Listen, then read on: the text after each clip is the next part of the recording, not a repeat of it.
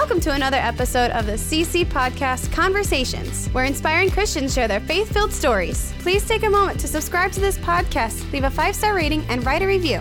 This helps push our content to a broader audience. Are you new to listening? Check out our other podcasts. First, the CC Podcast Daily Dose Devotions, where we're walking through the Bible, focusing on short clips of Scripture. Second is the CC Broadcast, where our weekly radio programming is archived. These podcasts are available wherever you're listening or at ChristianCrusaders.org.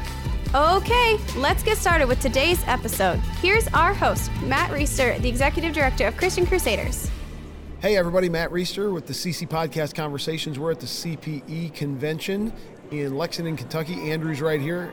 How's your morning? It's uh, it's been pretty good. Uh, didn't get a lot of sleep last night, but uh, but it's been a, it's been a good morning. Talked to a lot of great people. I think we've done eight interviews between yesterday and today so far. so far. Yep, it's rapid fire. I feel It like I'm drinking out of a fire hydrant. you are. And uh, today we're going to hear an interview with Dani Pettrey. Dani Pettrey is a Christian suspense and romance novelist. I know. I, I was very excited for this one uh, leading up. Uh, sold 800,000 copies or something on Amazon. She's and- written 14 books. We just finished the interview, and I was really intrigued. We, we had a great conversation, and I think people are going to love this interview because we got into issues like what's okay for Christians to write about in a romance or in a suspense novel. Sure. How do you kill people off? Yeah. I mean, God created romance. Yeah, yeah, yeah, within certain boundaries. Uh, yeah. So, um, anyway, just a, a very cool interview, and I just kind of clicked with her as well. She was easy to talk to, and I can tell you, this is going to be one of the favorite interviews that our audience hears from this conference. yeah. So, I think so. I'm, I'm excited to listen to it myself. Dani Pettrey from Maryland, got a couple kids, got a husband, and is just kicking it out. So I'd say listen to the interview, enjoy it, and I'm glad that we got a chance to connect. And we'll we'll try and put some links to to her her work uh, down in the show notes because I think probably people are going to want to be interested in what she's got to, to write. And I'll put a plug in for Joyce Barbati and TJ's Christian Bookstore, which is in our hometown of Cedar Falls. Joyce sells Dani's books at her bookstore, and she says they do very well there. People love them. Yeah. So excellent. awesome. Enjoy the interview. Thanks, Dani.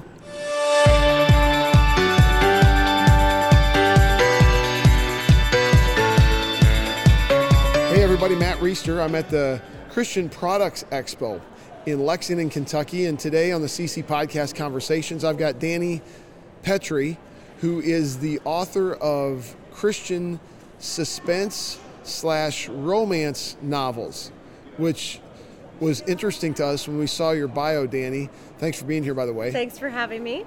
And, uh, you know, there are more interview requests at something like this than we have time for. Sure. And so we kind of try to filter through which ones might be of most interest to our audience. And uh, yours kind of jumped off and rose to the top because it's such a unique thing. You know, you got a million people writing devotionals and Yes. a bunch of people writing nonfiction Mm-hmm. in the Christian space Yes. but to be a novelist, and not just a novelist, but a suspense and romance novelist. Uh, we're going to talk about this a little bit, but uh, let's let's start at the beginning. Um, how did you come to be a Christian suspense and romance novelist? So I'm asking two questions. One is kind of what's your faith story, and then uh, how did you realize that you needed to be an author? Okay. Um, so my faith story, I actually grew up. Um, I have a kind of uh, traumatic past as a child. I had child trauma, um, and two alcoholic parents. Uh, both uh, were sober. My dad's been sober for 30 years, but it was a rough home to grow up in. Um, and so I got to be a teen, and I completely rebelled. So as a teen, you know, I was doing everything a teen shouldn't be doing. I was drinking, I was smoking, I was just living a really rough life. And I got to the age of 19 and something started changing and I started realizing I wasn't enjoying what I was doing. I didn't really want to be doing it anymore. I wasn't really sure how to change that. And I met my husband and my husband had been raised um, in a secular home as well, but his grandfather had always read his Bible to him. He would go for sleepovers. And my husband came to Christ.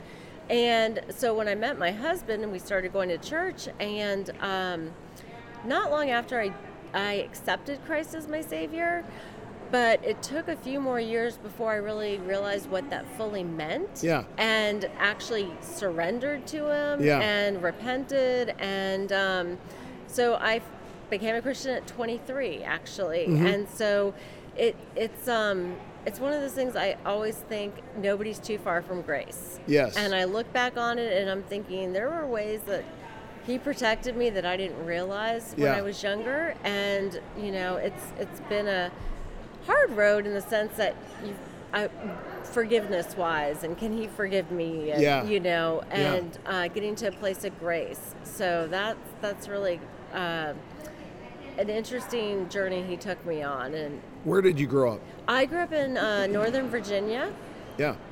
yes In the shadows of the swamp. yeah no that's funny Yeah. so Northern Virginia, and now you're in Maryland. Is that right? Yes, my husband's from the Baltimore area, so we live about a half hour northeast of Baltimore. So just a little kind of tangent. Uh, my son and I were just in Baltimore. Must have been two weeks ago. He's actually with me here now. Just graduated from high school, 18 years old. He's probably still in bed in the hotel yeah, room. right. But uh, um, Mason and I have been on a journey to see the Yankees play in every ballpark, no. and so we're big Yankees fans out in the middle of Iowa. Okay. and uh, and so we going into this we started in 2014 which was are you a baseball fan at all yes, big baseball fan. We love the O's Yep. from Baltimore, and then oddly enough, we also love the Red Sox. Oh cool And so we've gone up to uh, Fenway to see them, and Yeah. we've traveled to see the O's play different places. so being a yankees fan uh, you're supposed to hate the red sox but we don't Yes. we don't and uh, fenway is actually my favorite ballpark Isn't it great? it's an incredible ballpark It is. but anyway we started in 2014 which was derek jeter's last season Okay. Yep. and that's why we started. Mason was, what, maybe 10 years old then, Mm-hmm. And I wanted him to see Jeter play, and we had this plan to uh, see the Yankees play in every ballpark, and so we're going to finish this season.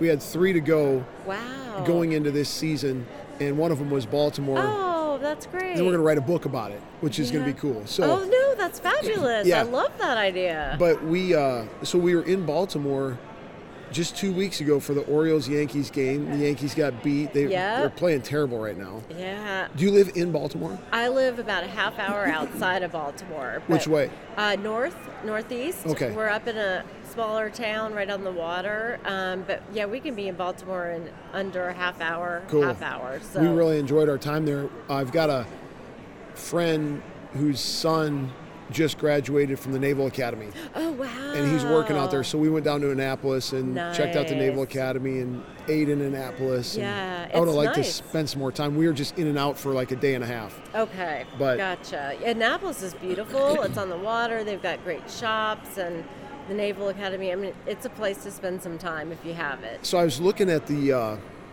synopsis of your book, Cold Shot, Yes. and I noticed.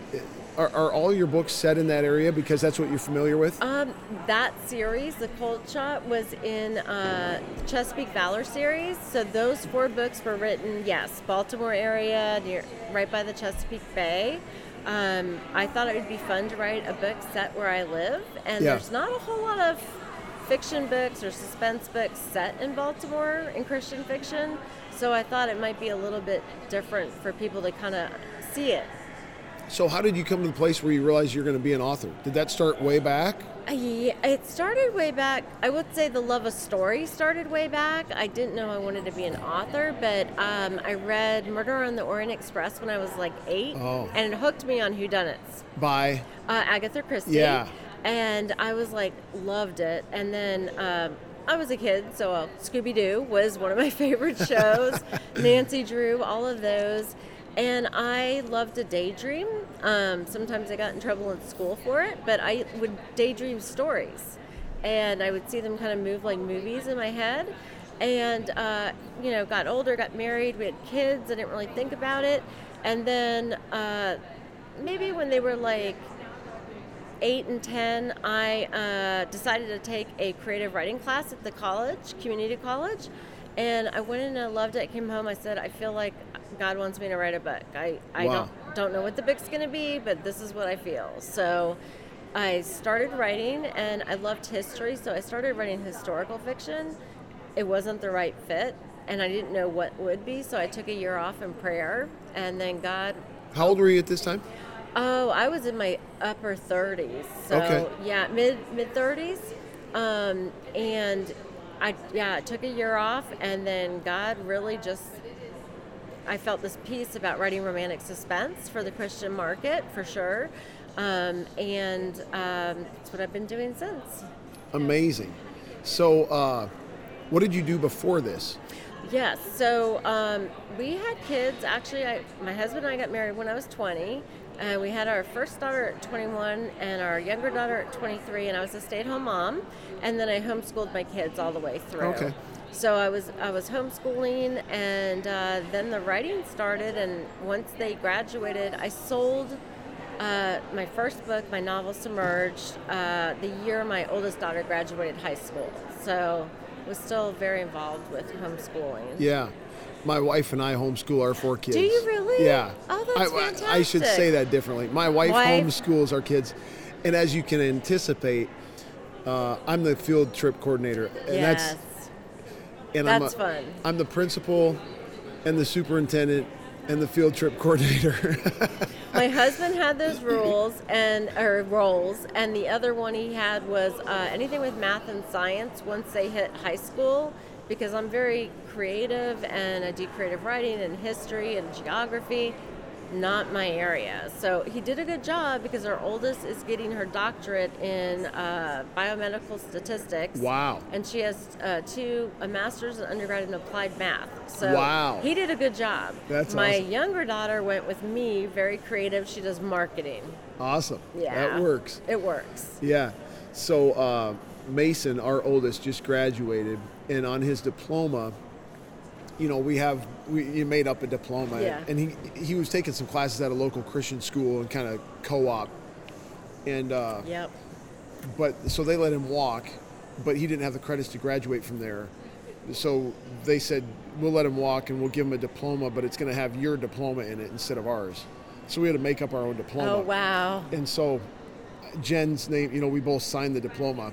We just kind of made this diploma up on, on the computer. That's but funny. she was the uh, curriculum director and teacher, and I was the field trip coordinator. Oh, that's fabulous. I love that. So that's etched in uh, some some college or university, or they'll be hanging on some wall somewhere. right. Oh my goodness. So is he looking at colleges now? You know, he's he's a sharp kid who could totally do it, but I really advised him if you don't have a plan that requires you to get a college degree, we're not just going to go off to college. No. And that was kind of the way it was when we were younger. Yes.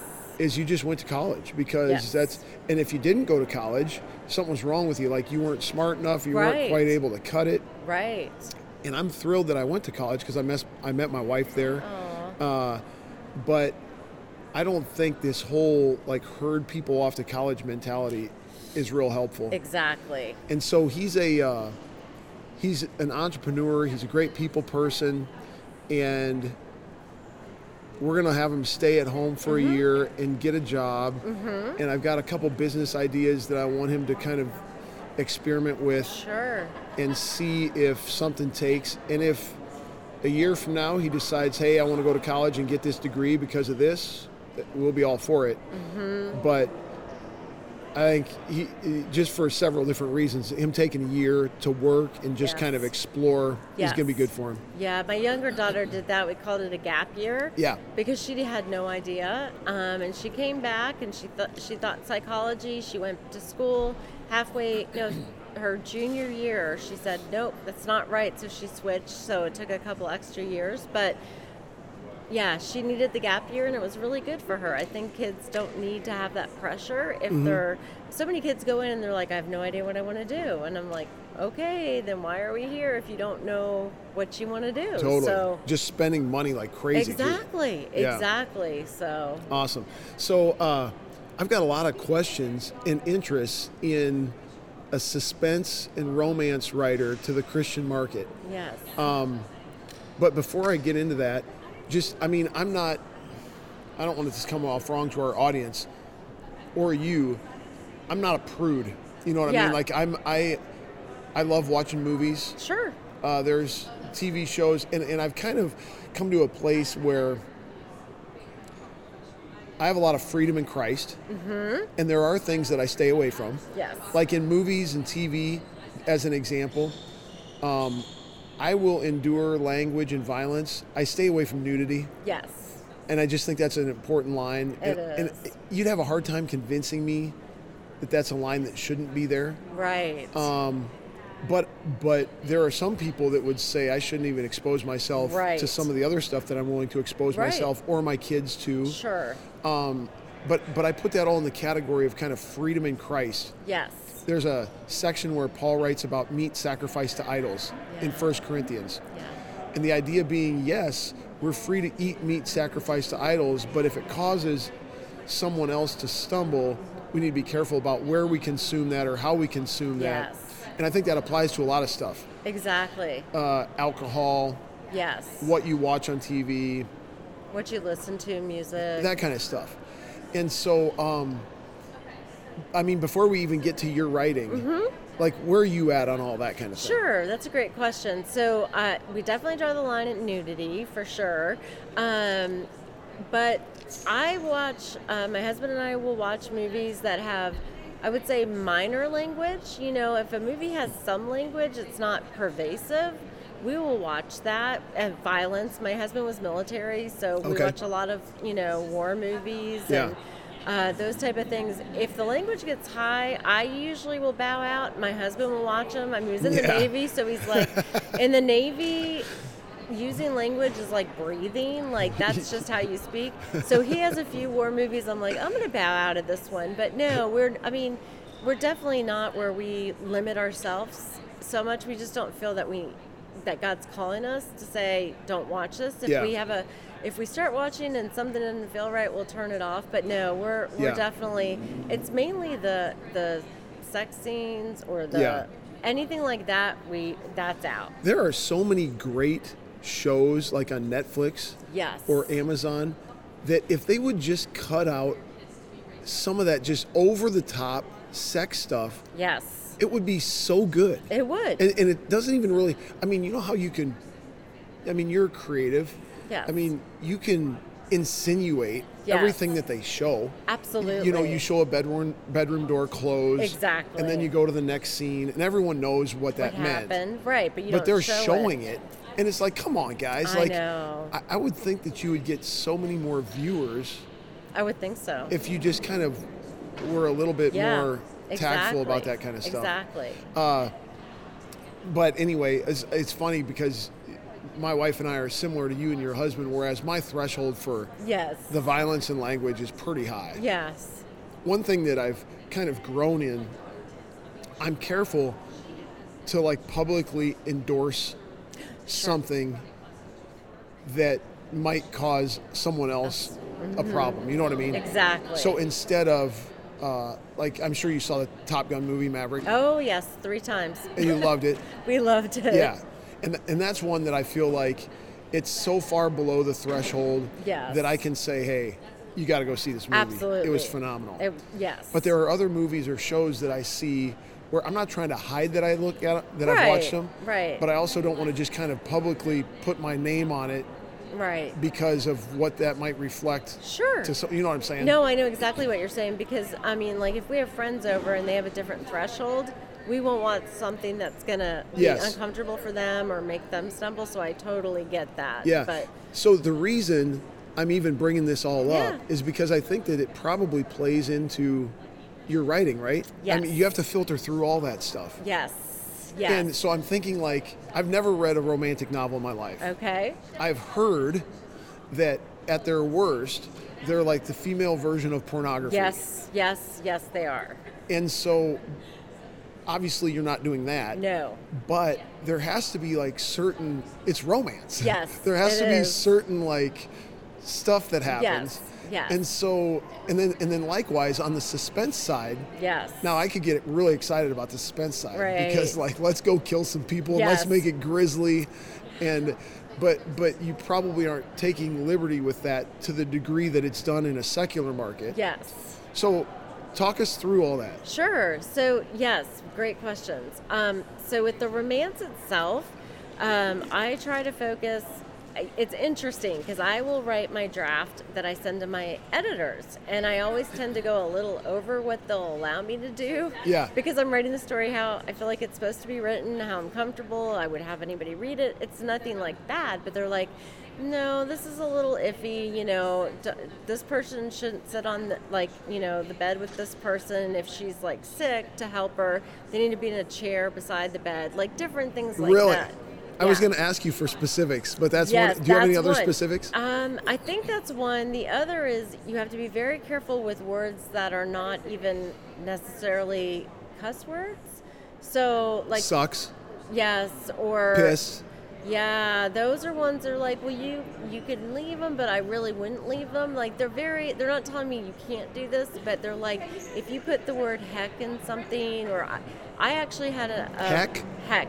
They wanted to cancel heck. Oh, I can't say it. Yeah, Heck? heck. Dude, I'm canceled right now. I know, I know, and so I'm like, you know, the I kind of switched to the suspense, but with the suspense, you have bad guys, and you're like, what are bad guys gonna say that they can't say heck, they can't say this, they can't, you know, and so it's really a little. That part is difficult. Um, the, Yeah. The violence I show. Um, I do limit how much I show. So, um, like, there's a really what is a rough scene in the Deadly Shallows, but I don't show it. I show at the beginning, and then I kind of talk about what happened later, but I don't show the whole scene. So I try to like let people know what's happening without writing it graphically out. Yeah. But I mean, yeah, there there's dead bodies in my books. There's usually there's always one. Sometimes there's more than one. Yeah. And um, so it's more writing the villain um, authentic, uh, Authentically. authentically. Thank you. Authentically, um, because you know they're they're dark and they're not good people and they're trying to kill people and so like trying to have them not be like oh gee or you know what i mean? That is a balance. The romance is a little easier for me um, i do get kind of like don't focus so much on attraction look at relationship and i'm like but attraction is part of it too and so Yeah. we found a good balance where I can kind of write where I'm comfortable, and every now and then they'll point something out, but for the most part, they're like, you can have this. So, Like, what's something they would point out on the romance side? uh, so the romance side, I think if I uh, was talking about somebody's looks and specifics, Yeah. or if somebody would, you know, sometimes like you ring the doorbell in the middle of the night, there's a huge suspense thing going on. The person comes to the door in just jeans and no top, and they're like, okay, but be careful with that. Or if somebody's taking a shower. Like the person would be a dude who came to the door with jeans and no top. Yes. And they're like, mm. so they let me do it, but I always get a little bit of pushback on that. Or if somebody has to shower, I don't show the shower, of course, but they're like, okay, well, just quickly say he showered. Like, don't. so it's very interesting. This is so funny to It is. It's very interesting. And I mean, on one hand, I get it. yes, On another hand, it's like, dude, like I know. my publishing company would would like, I guess, be out of business. Yeah. You know, because I would allow probably some greater. Yes. You know, um, this is another kind of tangent, Sure. but I've often wondered. I'd love to interview some of these people, whether they're Christians who do secular music Yes. or Christians who act in secular movies. Yes. So my favorite actor, I think, of all time is Denzel Washington. Oh, yes. He's amazing. And um, Denzel supposedly is a Christian. Yes. And not just like lip service, No. but real. yes. Um, and so one of my questions for Denzel is how do you play some of the roles that you have played and say some of the things you have said and that be okay for a Christian? And I'm not necessarily even saying it's not. Right. Right. No. But I think for me, it would it would not be. No, I agree. And so, so how has he navigated this? And I think there is freedom, Mm-hmm. but I think you can also play the artist license a little too much Yes. to justify stuff that shouldn't be done. Exactly. That's true. And I love yeah. Denzel, He's never in a bad movie. Like, I'll Like, watch he's him play in anything. Yeah. and uh, but I do have that kind of lingering question, like Yes. how is this okay for a Christian? And I think there might be an answer that is acceptable, Yes. Yes. but I just like to know that. what it is. Exactly. My husband and I have talked about that because we are huge Denzel fans, um, and we're just like, how how does that work? You know what I mean? Like, especially like movies with language and violence, and Yeah. it's like, um, how how do you have that happen, but not feel like compromised in any way? And, Yeah. You know, I'm sure that when if if you talk to him or I'm some- never- I'm never I know, but if somebody does, it is a question I'd love to have asked. I'm just curious, and I'm, you know, not judging because you Yeah. know what I mean. Yep. But, but yeah, that's true. And then there's other movies where there's um, two characters and a spouse will be on the set, let's say for another role or filming or whatever, and that character has to kiss another person. Yeah, And I always wonder how does that work? That's totally. yeah, yeah. Acting is its own kind of field. Yeah, but it's, still kind of in the general realm of It what is. of what you're doing. yes, yes. And uh, but it's it's interesting to hear kind of the line of the publisher or the threshold of the publisher compared to your threshold.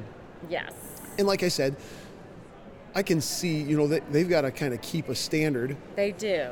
Um, At the same time, like if somebody doesn't like heck because they're a Christian and they think that's wrong, just don't read my book. Yeah, Do you know what I mean? I know. And the thing is, they, I, I think if I pushed on it, they would let me. Um, I know that they try to, they kind of have a feel for their readership, and Yeah. so they're trying to keep it where they're not gonna, where it wouldn't be like, okay, you're gonna lose readership if you put this word in. Yeah. Um, but at the same time, you know, they're mu- they'll let me do different. This was funny. I'll give you the story. So a lady emails me, and she said, "I am trying to reach your publisher, and I cannot get through. I have to. I have a complaint about your book for the foul language you used." Okay. And I'm like, I, I don't use foul language. Like, I don't say it myself. I don't put it in my books. And so she's like, Can you give me their address? So I emailed my editor and I'm like, Can I give her your address? Like, do you want to talk to this lady? Because I have no idea what she's talking about. So he comes back to me and he said, Yeah, I, I just told her, I'm sorry, we don't see it as a problem kind of thing. Like, I, I don't know how to help this lady. The word I said was dang. And she counted, I said it six times. And she was highly offended. And my editor was just like, what, what do I do with this? So they do have they do have a line, but they also give some flexibility. Yeah. So but it, it is tricky with the suspense in particular. So uh, that's interesting that I wouldn't have thought about because my mind automatically goes to the romance Yes. being tricky, Yes.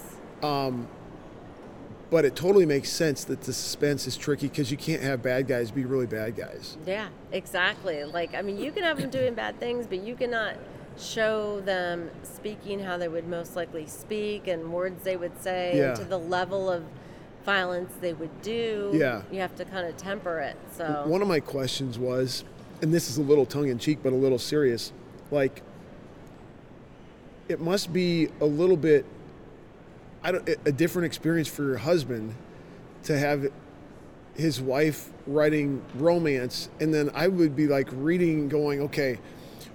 What, what is she putting in here that's like this like suppressed thing that I need to like I need to like meet her needs in a better way or something like that. that's hilarious. Yeah, he's a good sport. He reads all my books. He reads my manuscript before I turn it in, and then he reads the book when it comes out, and then he listens to it on audio. And uh, the funny thing is, there are qualities of my husband in a lot of the different characters. Oh, cool. Yeah, yeah, definitely. A lot are inspired by like friends, family, my husband. Um, but yeah, there. I mean, these stories where the guys like you know above and beyond, and you know Mm-hmm. just stellar hero, and I'm so I'm, I'm sure he's thinking, great. Yeah.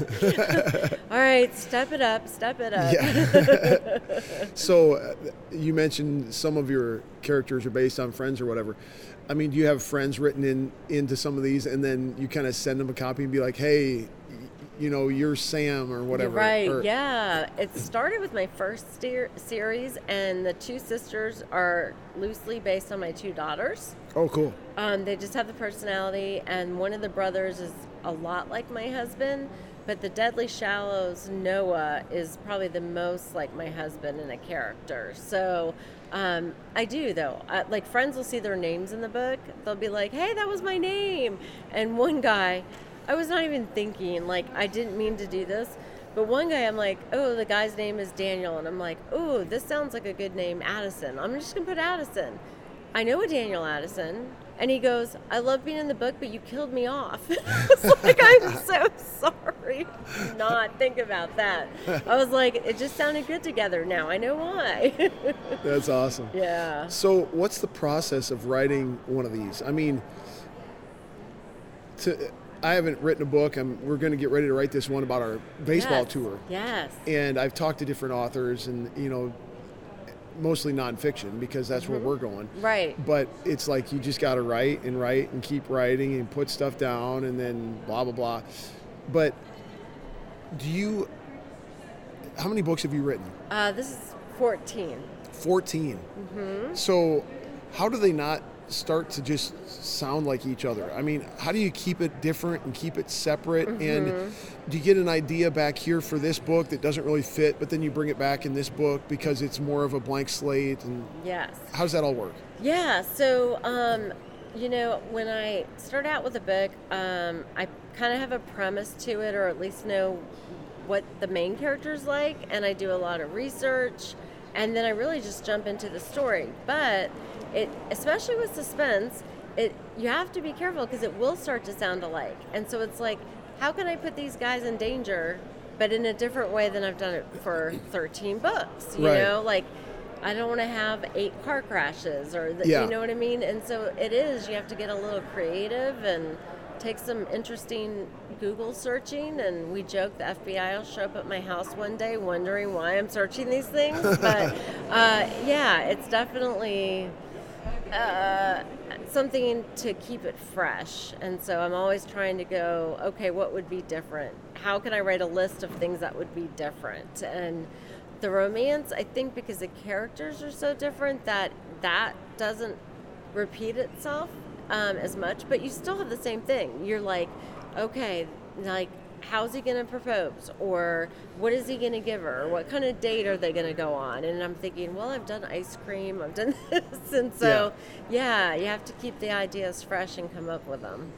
So, how do you get inspired? I mean, do you listen to podcasts? Do you watch movies? Listen to books? I mean, all of those i would say. I i usually take a month off before i start a new series.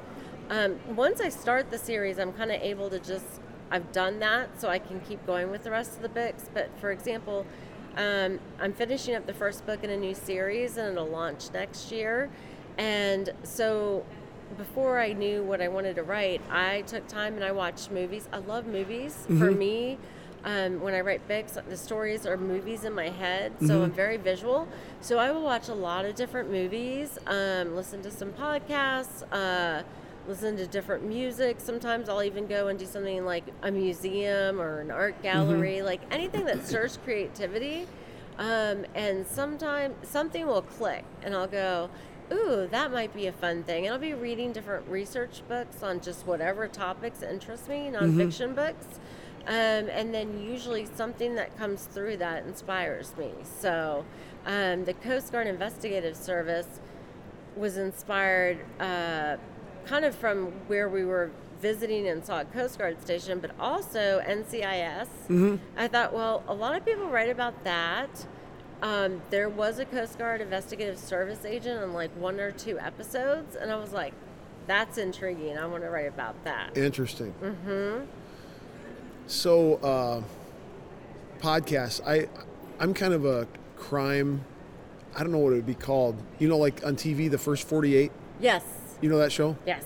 Or or there's a podcast called called Most Notorious. Yeah. Do you know that? I do not know that, but that sounds fabulous. So Most Notorious is each episode the podcast host who's kind of a dry guy, okay. not flashy in any way, but he interviews an author of a book about a notorious crime in U.S. history. It- Interesting. usually U.S. history. It might be Okay. international, Interesting. but it goes through these old. And I mean, there are ones like the Green River Killer, you know, okay. that are like high profile. Yes. But then there are others that are obscure that you've never heard of that are insane Oh, wow. and very, very interesting. Ooh, I'm gonna have to check that And so, uh, out. what I was wondering is like, do you do you get ideas about how, like, do you have to learn the science of forensics and and of yeah. uh, even like um, like the medical examiner stuff, like how people die, yes. how to kill them off, Yes. and yes. and I would think that stuff like that. I'm just using the most notorious as an example because Sure. it's one that I've listened to. Might inspire ideas like, oh, way back in 1843, some dude murdered his neighbor Yep. in this way, and that would be a new and creative way Yes. to murder someone in my book because I've used all these other ideas and I'm out of ideas. Exactly. Exactly. Yeah. No. No. No. That makes. I'd love to read that. That's uh, or listen to that. That sounds Most fascinating. most notorious. All right, I will definitely have to check that out. Yeah, I it's funny. I I was in the store and you know they have different magazine collections for movies or actors or books and Wild West. There was one actually on most notorious criminals that I saw in the airport. So that's interesting you brought that up. Yeah, I think I think that's a great way to get really unique story ideas. Um, and I I like to I'll find something when I'm researching and I'll look up somebody who did certain crimes and look at how they did those. Um, look at a medical examiner, for example. Had to do a ton of research for that. Um, I did a forensic anthropologist, and I had one that worked all the way through the manuscript with me. Um, but there's a really fun thing that I get to go to. It's called Writers Police Academy, and it's put on by Sirchie, which is one of the biggest crime labs in the country. And you get to go, and they teach you about like tread marks, fingerprinting. They let you actually do stuff Wow. there, um, and they have a, a really, I mean, hugely famous. Um, criminal psychologist that comes and talks and so I've learned so much through that. It's really amazing and so I try to go every few years at the I mean, I like to go more often. Um, and you do, you have to learn stuff. You get books on these things. And so my bookshelves are kind of interesting.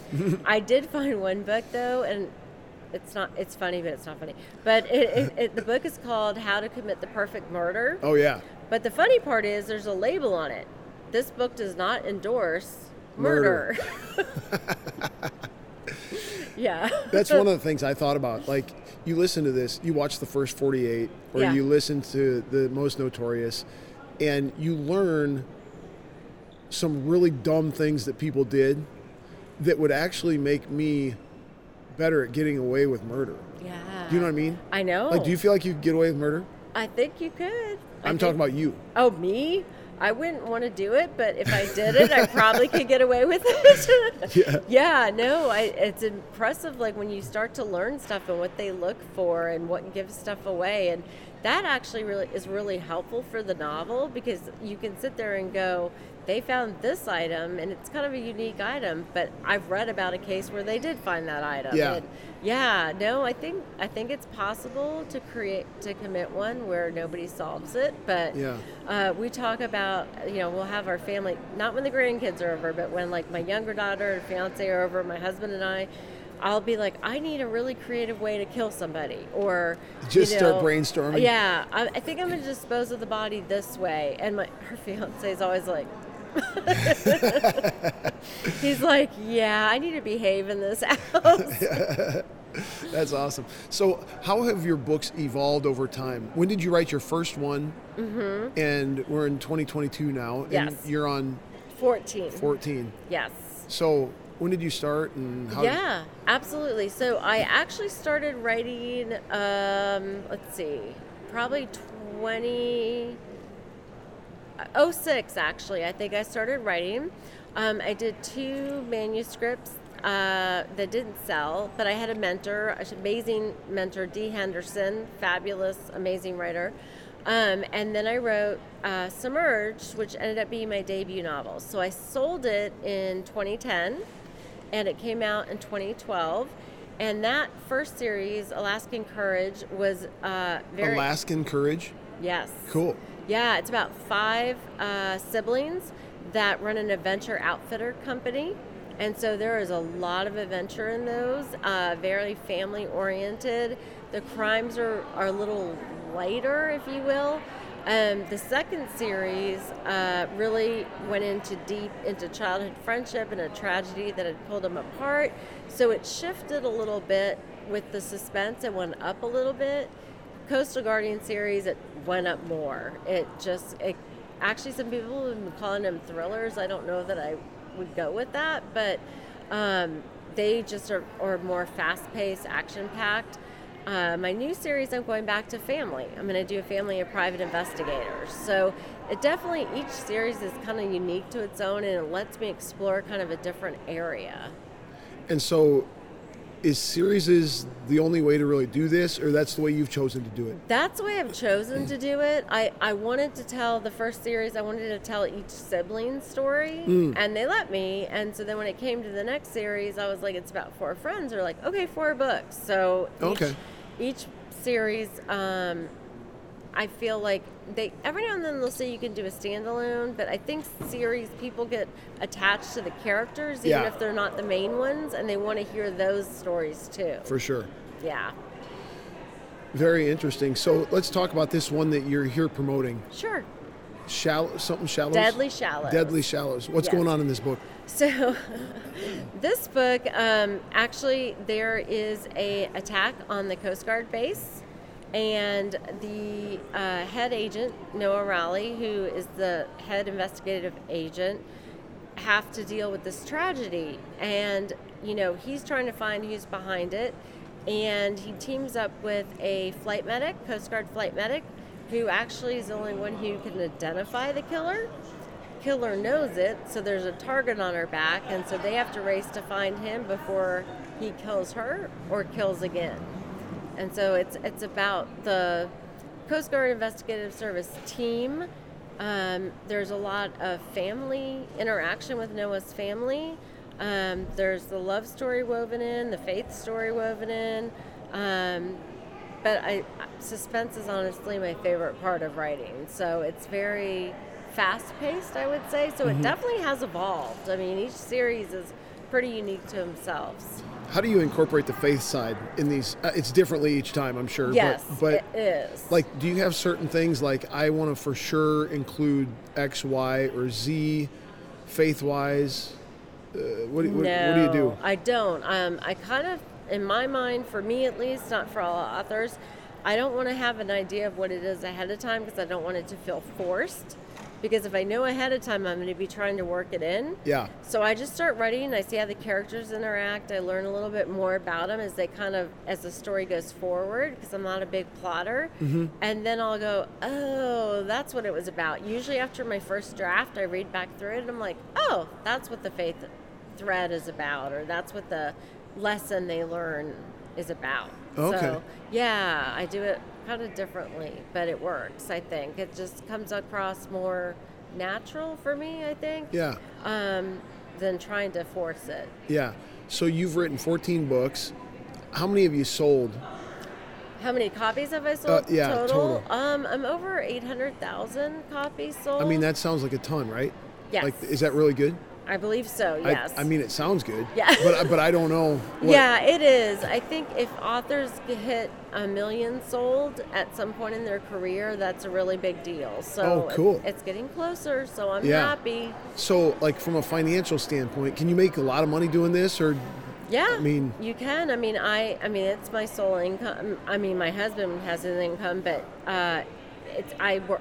That's my full time job is writing, and yes, you can definitely make a living. You can definitely um, do well with it. Absolutely, and you know, there's been dips in the economy or in reading, but it always balances out. And so, yeah, it can be definitely very uh, fruitful enterprise to do. and uh, have you really had to fight with your publishers, or you know, I, I listen to people in the music industry Mm-hmm. who are kind of constantly fighting for their fair share. Right. How, how does that all get negotiated? and it- does Yes. it? Yes, that's a good question. So I have an agent, and she does all that for me, Mm-hmm. and she's fabulous. And everybody in my publishing house said she's like one of the very best. But they don't like working with her because she makes them give her what she wants. Yeah. So yeah, they they will go back and forth on stuff, and sometimes they have to compromise on what we want and what they want. Um, but for the most part, they do really well with it. So, but they have some things that all publishers do, some standard contract rules, and those do not change no matter what. Mm-hmm.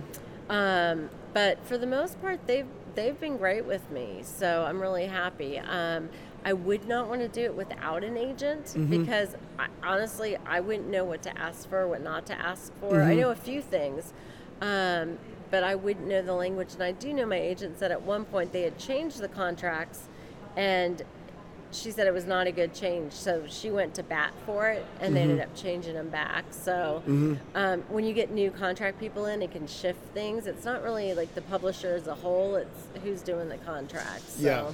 Have you been with the same publisher the whole time? I have. Yeah. Is that normal?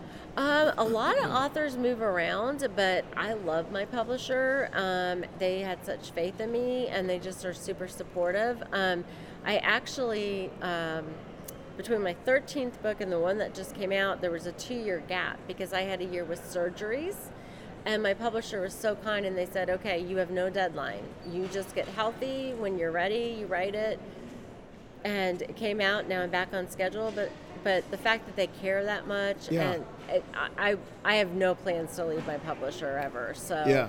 yeah, and a lot of authors move around. I would say it's a minority that stay. So this Deadly Shallows is this part of a? Is this the end of a series? It's technically the end of the full length books, but I am doing a sequel novella. There was a couple that a lot of people fell in love with and wanted their story. So Oh. I wrote a novella which is about mm, a third of the book length, but it will be out in May. So it is still part of the series. Um, and that will be the wrap up. And so then this one that's coming out next year is the first of a new series. Yes, next fall, yes. And what's that series? So that series is called Jeopardy Falls, and it's about a family of private investigators. Yeah. But uh, they were raised by um, illusionists in Vegas who really underneath were doing cons.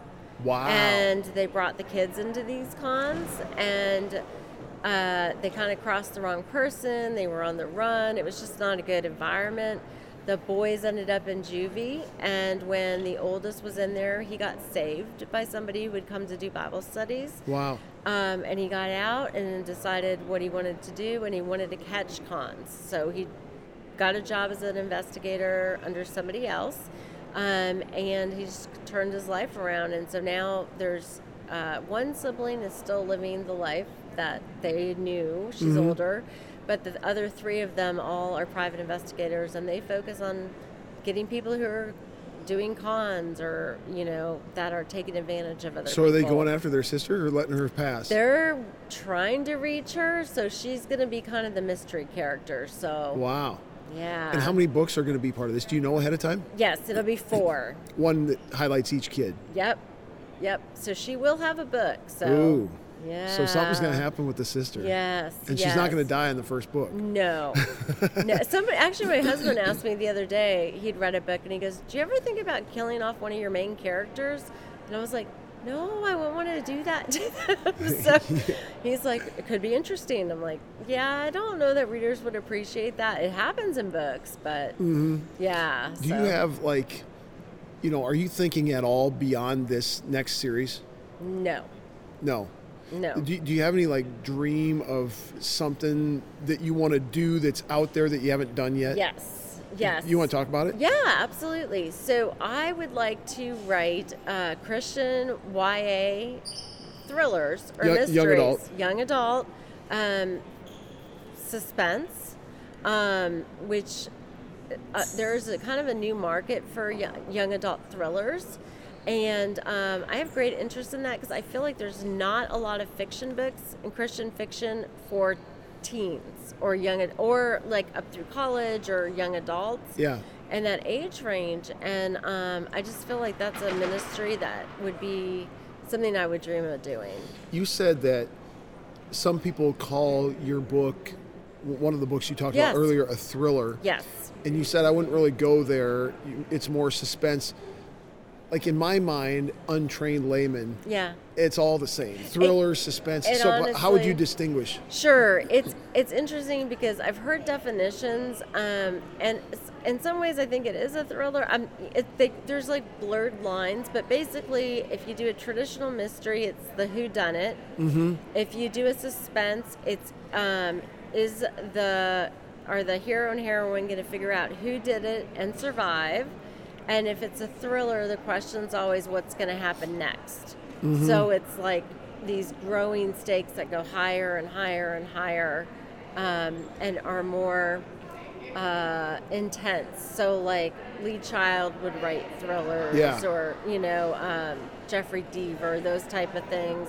They write thrillers, and they're very fast paced, and they're not. Um, they they don't really let up the pace, and so that's a thriller. Where does the horror genre come into this? That is an interesting question. Yeah, I I don't know that there's a lot of that. Um, that is kind of I guess when things go to a deeper extreme Yeah. of what's going on. Do you know of any Christian horror? It seems almost an- antithetical. It'd be hard to do, wouldn't it? I think it would. I would say, and I could be incorrect, but um, there is an author named Zachary Bartels, and he does write along those lines. Hmm. Um, and uh, he is with I think Harper Collins, but and uh, he definitely he he said it's hard because a lot of people um, don't want to read that. You know what I mean? But it's kind of a mix of supernatural Yeah. with horror. yeah, yeah. Yeah, and so I, I kind of liken it to you, you have supernatural, and then it kind of goes a little further Yeah. within that. They go deeper into the supernatural, or, um, you know, um, demons, or, Yeah. you know, any of that. Yeah. So I think that's more what would be considered horror in Christian fiction, even Yeah. though that's true. So. Yeah. So, as a Christian, who just like all of us that are Christians, we ultimately we want to serve the Lord, have a kingdom impact. Um, we view ourselves as ambassadors for Christ. Uh, so, what what is your like kingdom hope or your Yes. kingdom impact? What what do you want like? You know, on a eternal scale Yeah. or on a spiritual scale, to be the result of your life's work. Yes, that's a great question.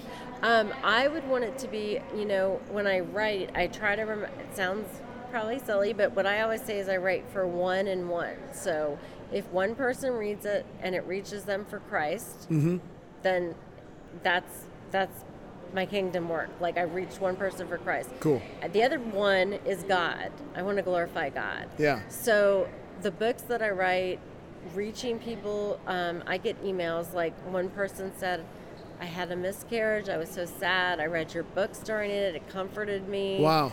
Um, I have a, a girl who just sent me the card and said she decided to go to uh, college for criminal justice because my books inspired her. Wow. So, but yeah, the ones that talk about how it impacted their faith, that's my kingdom work. Like if I can bring one person to Christ, if I can glorify God, then then that's what I would love to do. So That's really cool. Uh, any screenplays? Do you, do you think that could ever happen? I think it could. I did have uh, actually, I've had it twice. One um, person my agent pitched to, they liked it. They decided not to go with it. But I did have a screenwriter offer to write the screenplay for uh, Cold Shot, actually. Um, but he hadn't done faith novels before. He had done more horror, and we thought it wasn't quite the right fit. Mm-hmm. Um, but yes, I would love for that to happen, and I think there is a possibility. Um, I've gotten to know a number of screenwriters, and I think it's finding the right one. But yeah, that'd be yeah. exciting. Yeah, I know. And I'd then- be ecstatic. And you start getting paid big time, right? Yeah. That'd be cool. Yeah, I have a friend who uh, just had one of her books made into a movie through PureFlix. Oh yeah. And it just came out. And uh, Which one? Uh, forget the name. It's Christy Barritt's movie. Um, ha- was it Hazardous Duty or? I'll have to think. She Cool. has so many books. She writes a book a month. I can't keep up. Wow. A month. That's for real? Yeah. She's written over a hundred books. I'm like, are you kidding me? How do you do that? I've written 14 in like 14 sounds insurmountable. well, right at 10 years, and 10 years she's written over 100. I'm like, that's amazing. So, Wow. yeah, so I'll have to think of the one, but hers just came out, and yes, she was able to get a really nice house. yeah. Her family, her family upgraded. So, yeah, Awesome. Dani Pettrey, I, uh, I thank you for your time. This has been a interesting, enjoyable interview. I was I was looking forward to it since it got booked, and uh, it's been good. I'm gonna pick up a couple of your books and read them myself. I'm not much of a fiction novel reader. I don't Mm-hmm. I don't read a ton at, of anything, but I've got a business partner and a friend who said that I need to expand my. I'm not. I'm not creative enough. Like I'm not. Mm-hmm. Okay. I need to expand that part of your brain. and go fiction.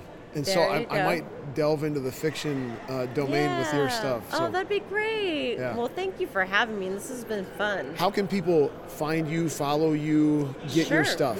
Um, so my website is just my name, Dani D A N I Pettrey P E T T R E Y dot com. Um, I'm on Facebook. Just look up Dani Pettrey, and Instagram. I'm author Dani Pettrey, and I'm on pretty much daily. And I love to interact with readers. So Awesome. yeah. Well, we'll send people your way, and thanks so much for your time. thank you. The CC Podcast Conversations is part of Christian Crusaders Radio and Internet Ministry, started in 1936 and is one of America's longest running radio ministries. We are 100% donor funded and donations to our ministry are tax deductible. So if you are encouraged, challenged, or inspired by today's conversation, please consider making a donation on our website, ChristianCrusaders.org, or mail a check to Christian Crusaders, 7401 University Avenue, Cedar Falls, Iowa 50613. In addition to our other podcasts, which I mentioned at the front of this episode, I want to mention two of our other ministry partners worth checking out. First, the Cedar Falls Bible Conference, equipping believers with the truth of God's Word since 1922. Visit cedarfallsbibleconference.com for free access to previous conference content or for more information about upcoming events. Second is Power to Change Digital Strategies, an online ministry partnering volunteer Christian mentors with people around the world searching the internet for answers. If you or someone you know could benefit from an anonymous online conversation with a caring Christian adult, go to issuesiface.com. Or if you would like to be a volunteer Christian mentor, please visit p2cdigital.com. That's the letter P, the number 2, and the letter C, digital.com. See our episode notes for details and links, and remember to subscribe, leave a five star rating, and write a review. God's richest blessings to you, and thanks again for listening.